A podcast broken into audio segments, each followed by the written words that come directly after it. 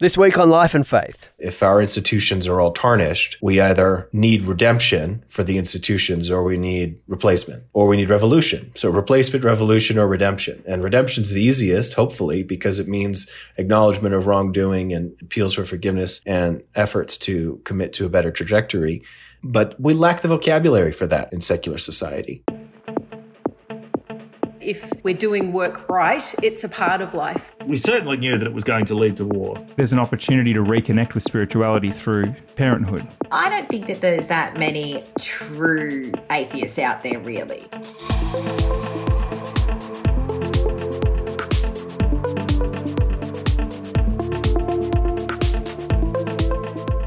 Welcome to Life and Faith from CPX. I'm Simon Smart. And I'm Justine Toh. Who or what do you trust? Or maybe a better question is do you automatically distrust everything and everyone? Well, apparently, distrust is now our default emotion. Government, media, corporations, we don't trust a lot of them. Now, there might have been a brief blip during the pandemic when trust in government, for one, rose across the world as people looked to political leaders to steer countries through COVID. But even that seems to have gone. Yeah. Well, today on Life and Faith, we're asking where does this chronic distrust come from and what does it mean for us today? Well, in the second half of this episode, we get into that second question, what it means for us today, courtesy of an interview I did with Stephen Hawkins. He's the Global Director of Research at More in Common, which is an organisation that researches drivers of polarisation as well as political division. But right now, we're going to dip into an episode of history that starts to explain why chronic distrust is so widespread today the Watergate scandal. Yes, now this week marks 50 years since the Watergate scandal, an event that has left ripples throughout the world and our culture to the point that every second scandal or cover up or controversy is now given that suffix gate. We all hear this all the time, Justine. Yeah, there's a couple. There's some that aren't um, good for family friendly listening, so I won't go into them. but, uh, you know, there's things like Camilla Gate. The British tabloids published all these transcripts of intimate phone chats between Prince Charles and Camilla Parker Bowles. I love that it was named after her, not him, by the way. Um, and Australia's had its own Watergate issue as well, uh, concerning water. Yeah, that's right, concerning a water buyback scandal to the tune of some eighty million dollars that might have been mismanaged.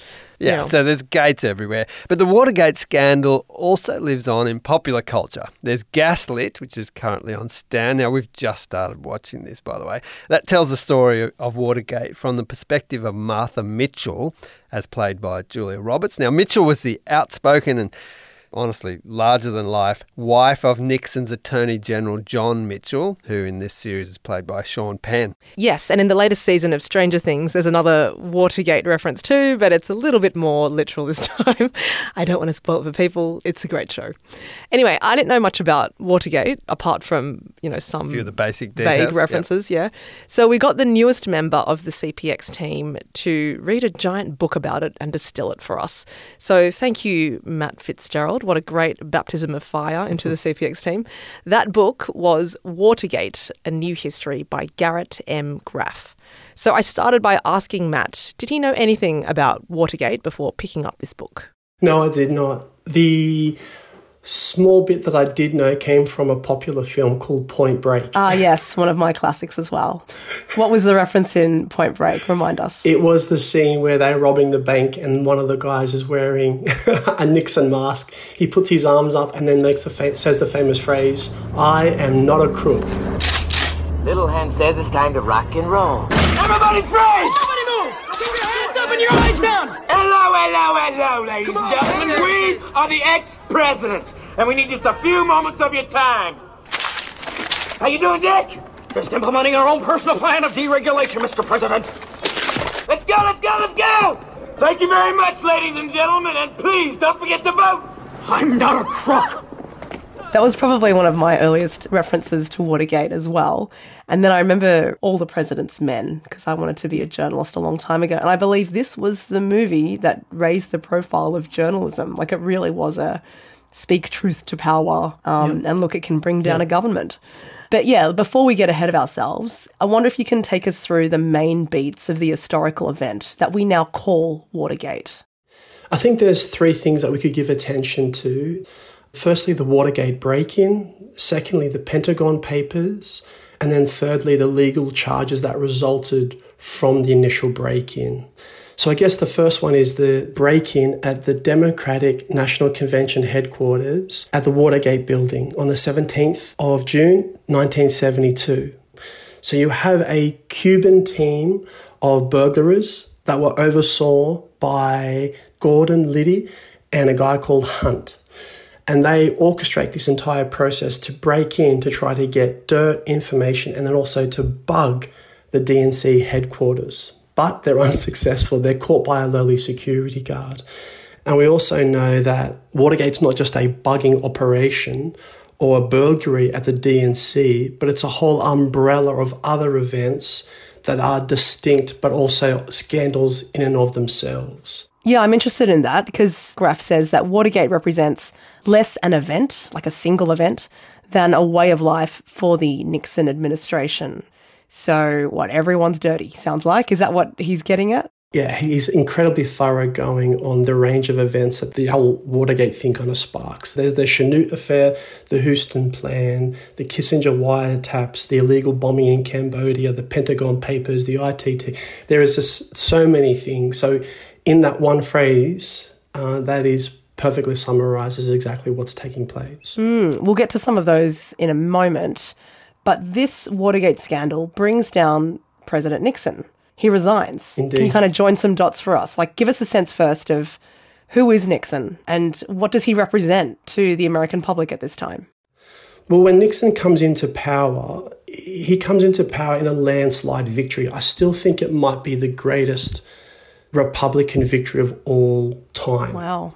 So he comes into power quite quickly. He winds down the Vietnam War.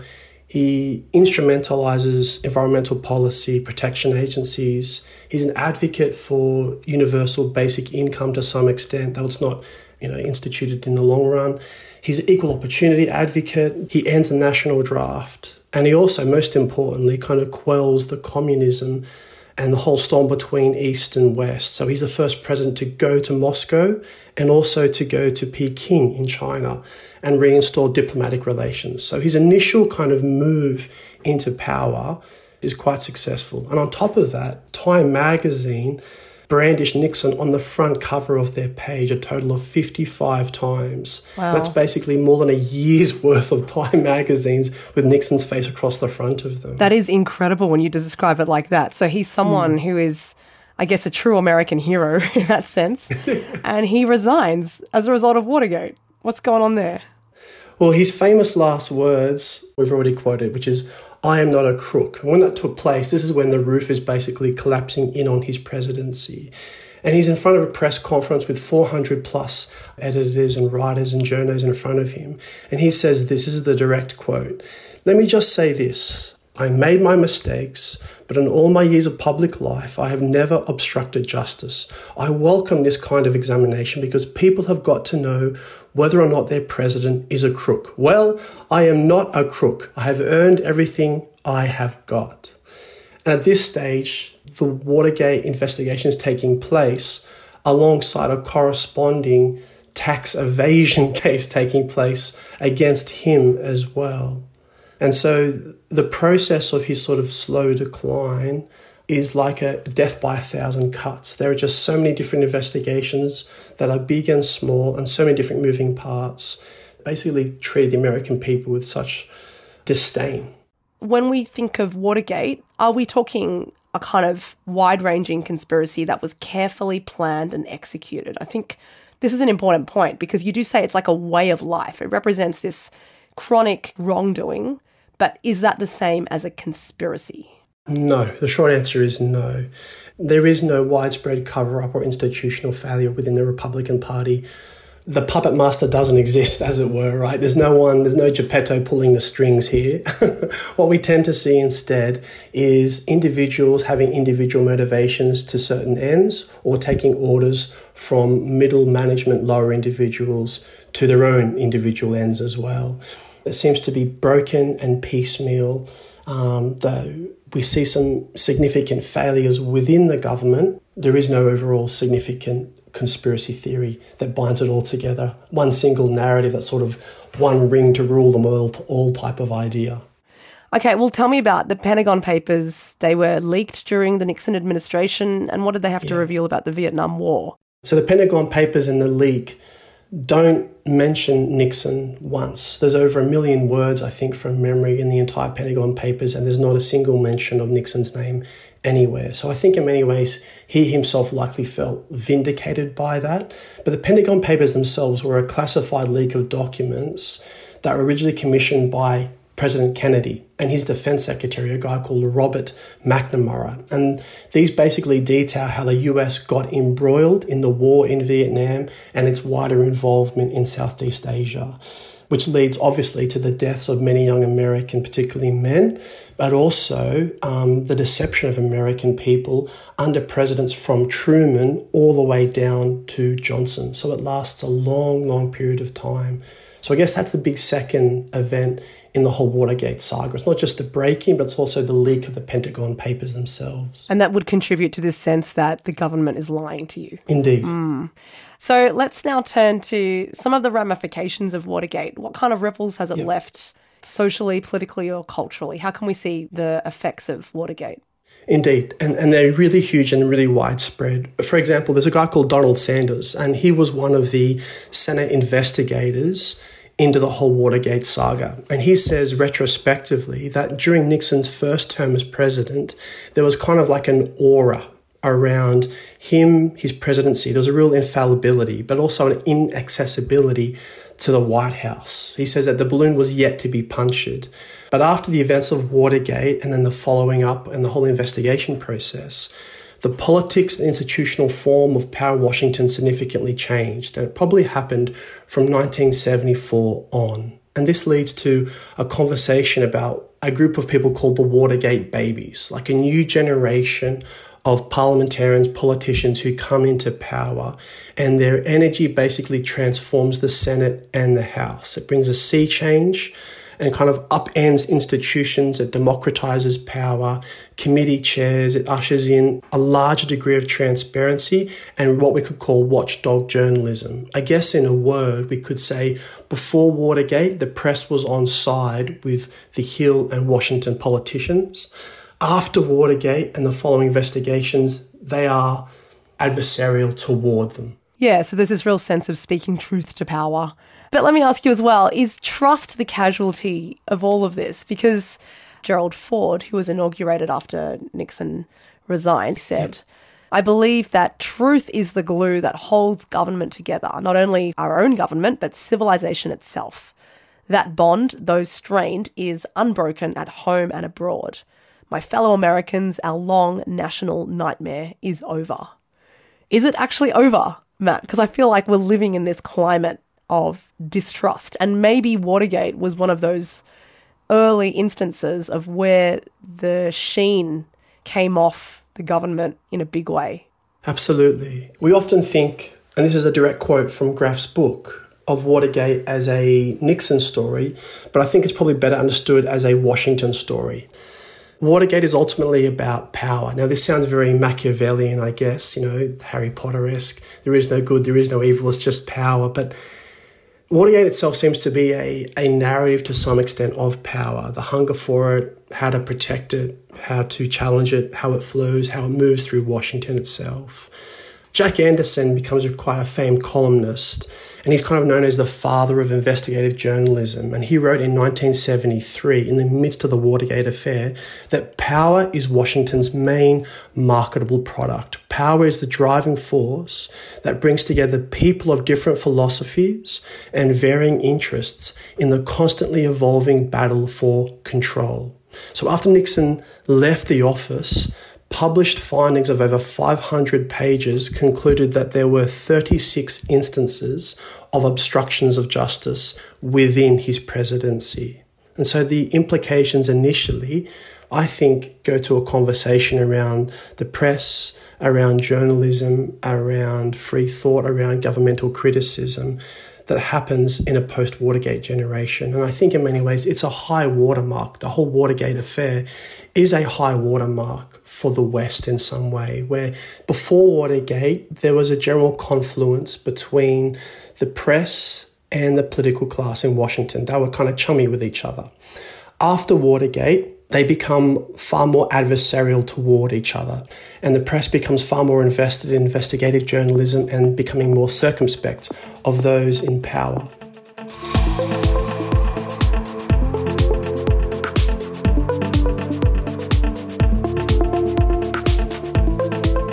You're listening to Life and Faith from CPX, and we're talking about distrust, which is endemic in societies across the West.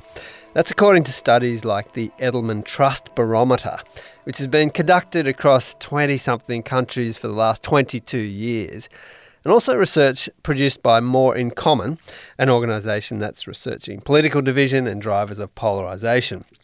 More in Common was, of course, founded by Tim Dixon, who regular listeners will remember because we've had him on the podcast recently. Now, this time round, we rope in one of his colleagues, Stephen Hawkins, who is the Global Director of Research from More in Common. Justine asked him, Is distrust the default starting point for people these days?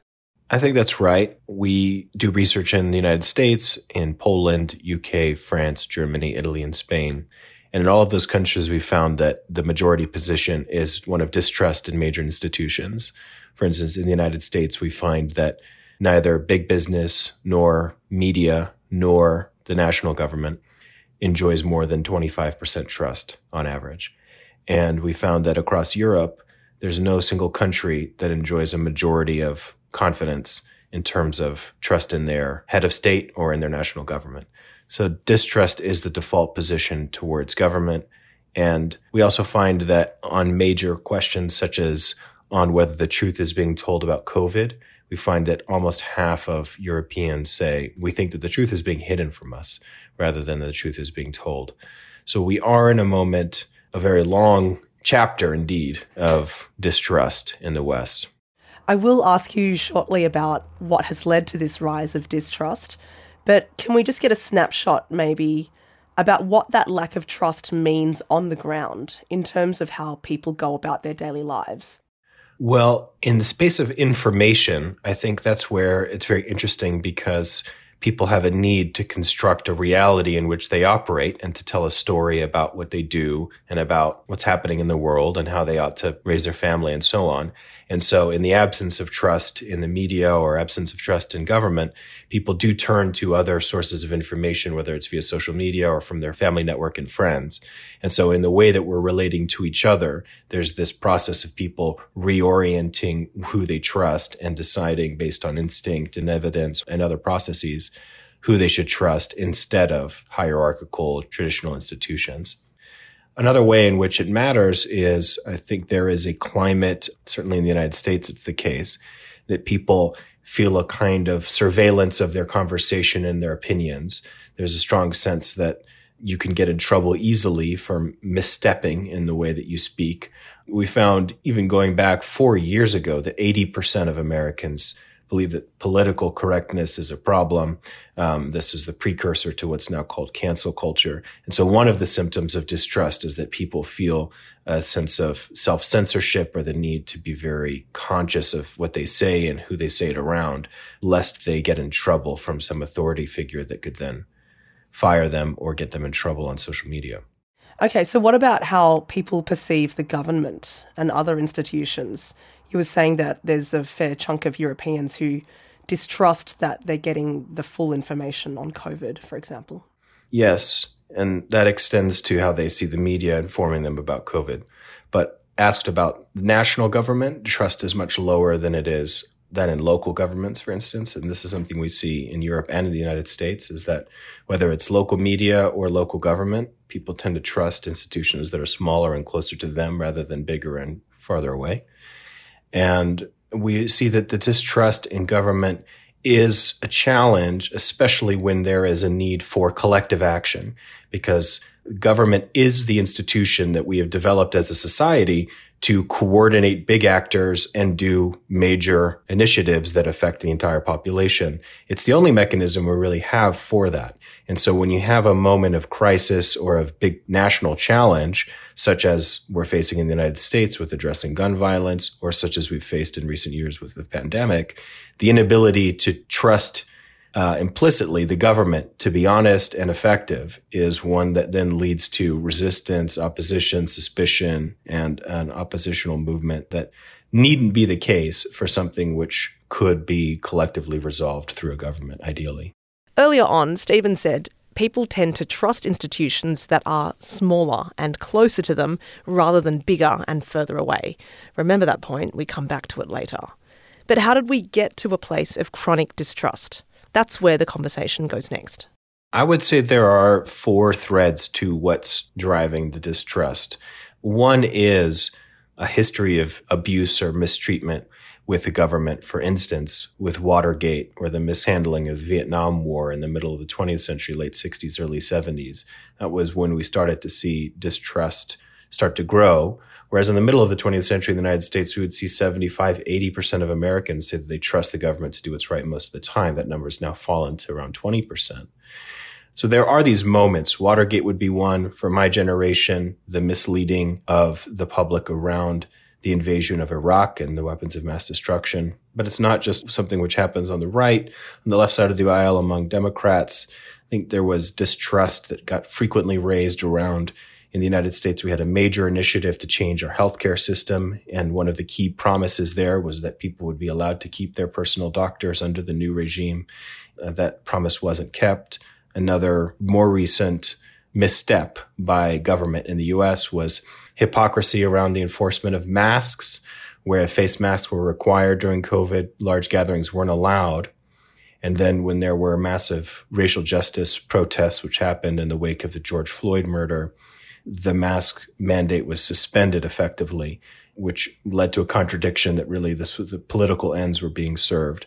So those sorts of moments certainly serve to provide a foundation for people's narrative of distrust of big government. But I think there are three other threads which I can touch on. One would be an ideology of distrust, which is something which is actively advanced by political groups. In the United States, it would be by conservative and Republican Party officials, where having distrust of government is part of their political thinking, part of their political calculus.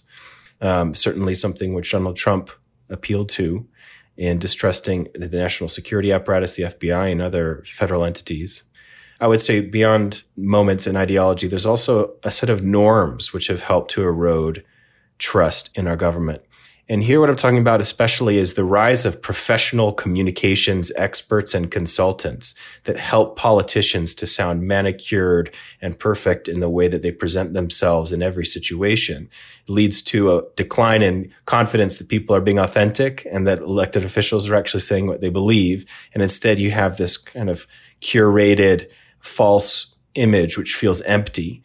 And this is one of the things which I think has driven the decline in trust and then finally, I would say that one of the major drivers is market forces, where the news media industry has completely changed, both because of the rise of social media and because of the diffusion of news media from a few major entities into many, many targeted niche market news media, which serve to reinforce existing beliefs rather than challenge their audience with facts that might confront their pre-held views.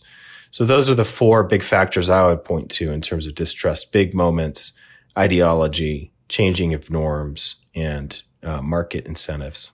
Okay, so tell me how polarization plays into this. Because if we only want to associate with people with whom we feel a sense of familiarity and trust, then probably that's not going to happen if people have different ideologies from you or wholly different backgrounds from you as well. Uh, one of the things that the lack of mixing across political lines causes is what academics refer to as false polarization, which is that not only do you disagree with somebody, but you overestimate the degree to which you disagree with the other side. You overestimate how different they are.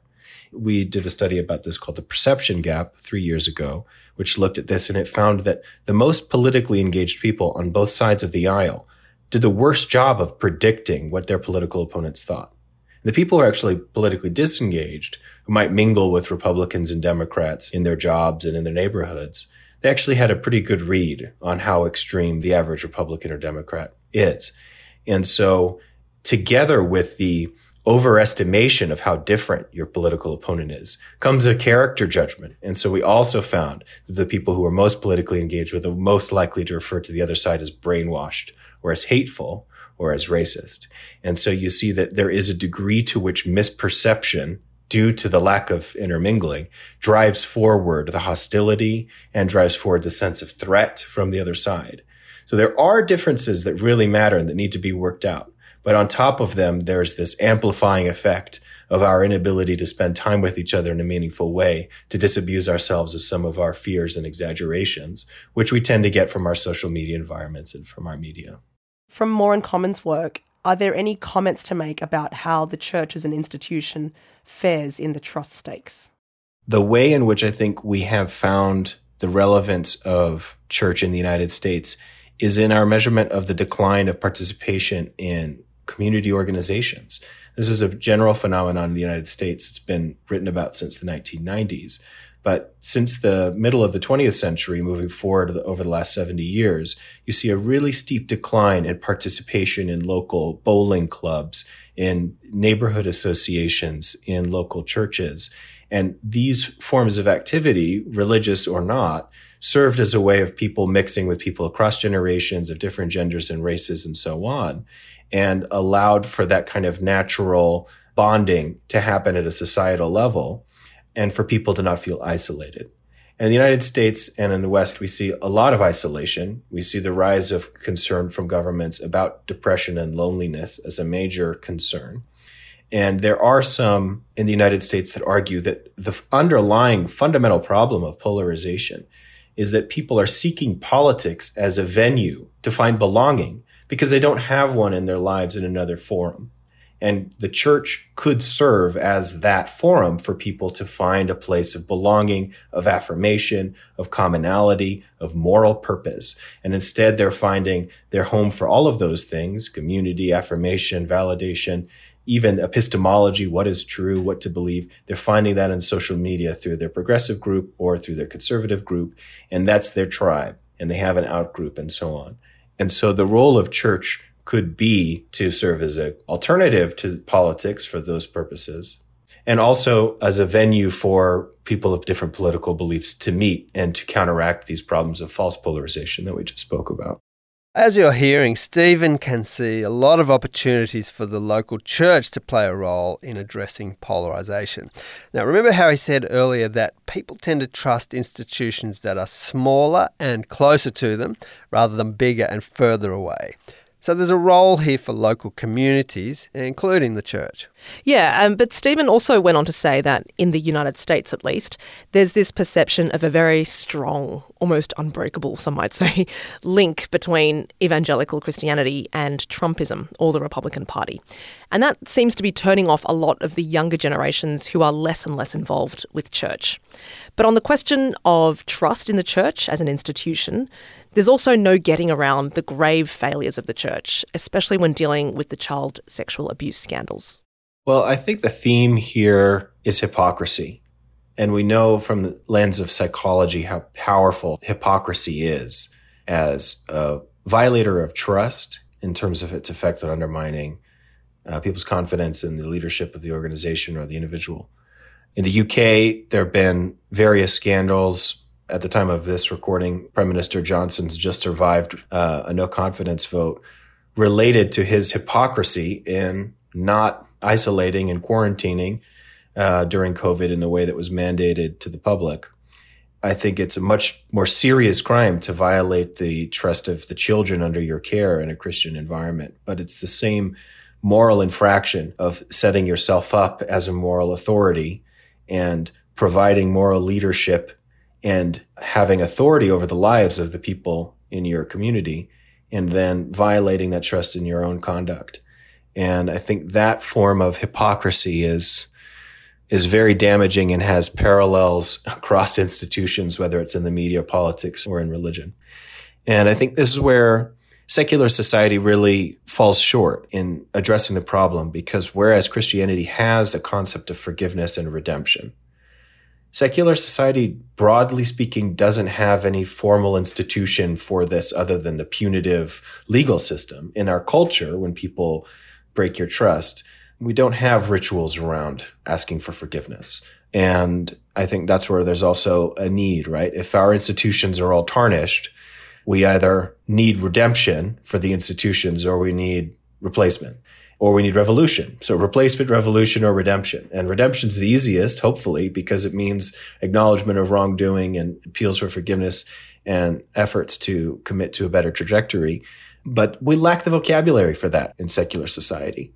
We don't know quite how to deal with admissions of guilt and how to ask for forgiveness and how to give it. I think we've lost that skill. And I think maybe Christianity has something to offer specifically on that point. Mm, yes, I think what you're saying is very true of cancel culture. We just want to cancel people. We don't want to do anything else. Right. Um, I know that More in Common is not simply interested in diagnosing the problems that we might be facing as a society. You're also interested in providing solutions. So, are there any pointers that you can give us as how to rebuild a sense of social trust within and across communities, different political groups, etc.? What's the way forward if we want to plot a path out of this distrust? The answers are actually relatively easy in terms of implementing them on a small scale. The challenge is how to do it across a whole society. Research that's been done by organizations with more funding and more academic backing has found that if you bring people together over a two or three day period and you allow them to interact across the full diversity of the group, you'll show a decline in what's called affective polarization by the end of the weekend, which is really remarkable, meaning people come in and they say, I have a 15 out of 100 warmth towards people who are Democrats. By the end of the weekend, that number might be up above 50. And you see that people feel warmer and closer to each other. And on the substantive points of what ideas they support and how they think about politics, you also see more convergence. So it's frustrating because the, the sort of cure or antidote is known, but the execution of a plan that would allow all of Australia to benefit from it isn't forthcoming because it's just such a challenging thing to execute. And it would need to be periodic, not once in its execution. But that's also where I think there's a role for Christianity and churches who are natural conveners that have physical places of convening where they can host meals, where they can engage with communities, where they can bring together families or parents or schools or what have you, and allow for that interaction across groups. That's what we can be doing. And we can be doing it at a local level. And we can be building up confidence, not in the national institutions, but in each other and in our local level through those sorts of interventions that don't need to be complicated by lots of procedure it's this quality time together has inherent value and it has a mitigating effect against distrust. And so that's why the church is a really valuable institution. Independently of theology, convening organizations have a really crucial moment to play in these challenges. For pastors or church leaders, the appeal that I would make, and that I think comes from in Common's evidence base, is serve as places of convening, serve as places of a collective setting for people to deal with pain of national trauma, for people to meet others with whom they might not have conversations with of any substance or length, and to see themselves as a resource for creating connections within communities. So there you are. Perhaps surprisingly, we land our discussion of distrust in a call for local communities, including faith communities, to do what they can to foster trust between people.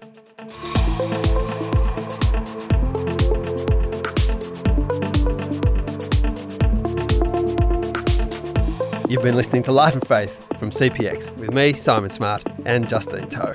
Yes, and thank you to Stephen Hawkins from More in Common and also to Matt Fitzgerald for wading through that giant tome that Garrett M. Graff wrote about Watergate. I'll post some links to Graff's book, Watergate A New History, as well as More in Common's work on the issue of trust. Now, everything we do at CPX is funded by support from our donors, and we really need this to do the work we do if you're enjoying Life and Faith or anything else we do, then as we approach the end of the financial year, please consider supporting us with a one off donation or regular monthly giving. Go to publicchristianity.org to donate.